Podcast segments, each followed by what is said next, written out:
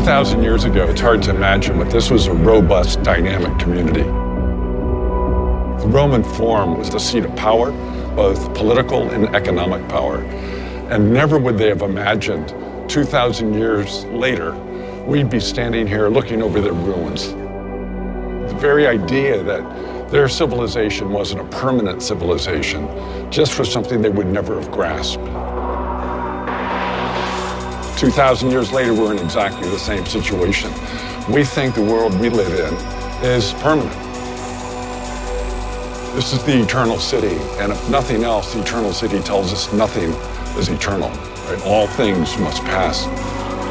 And to avoid the worst consequences of change, we're going to have to change the way we live on this planet. If we don't, then we're going to pay a severe price.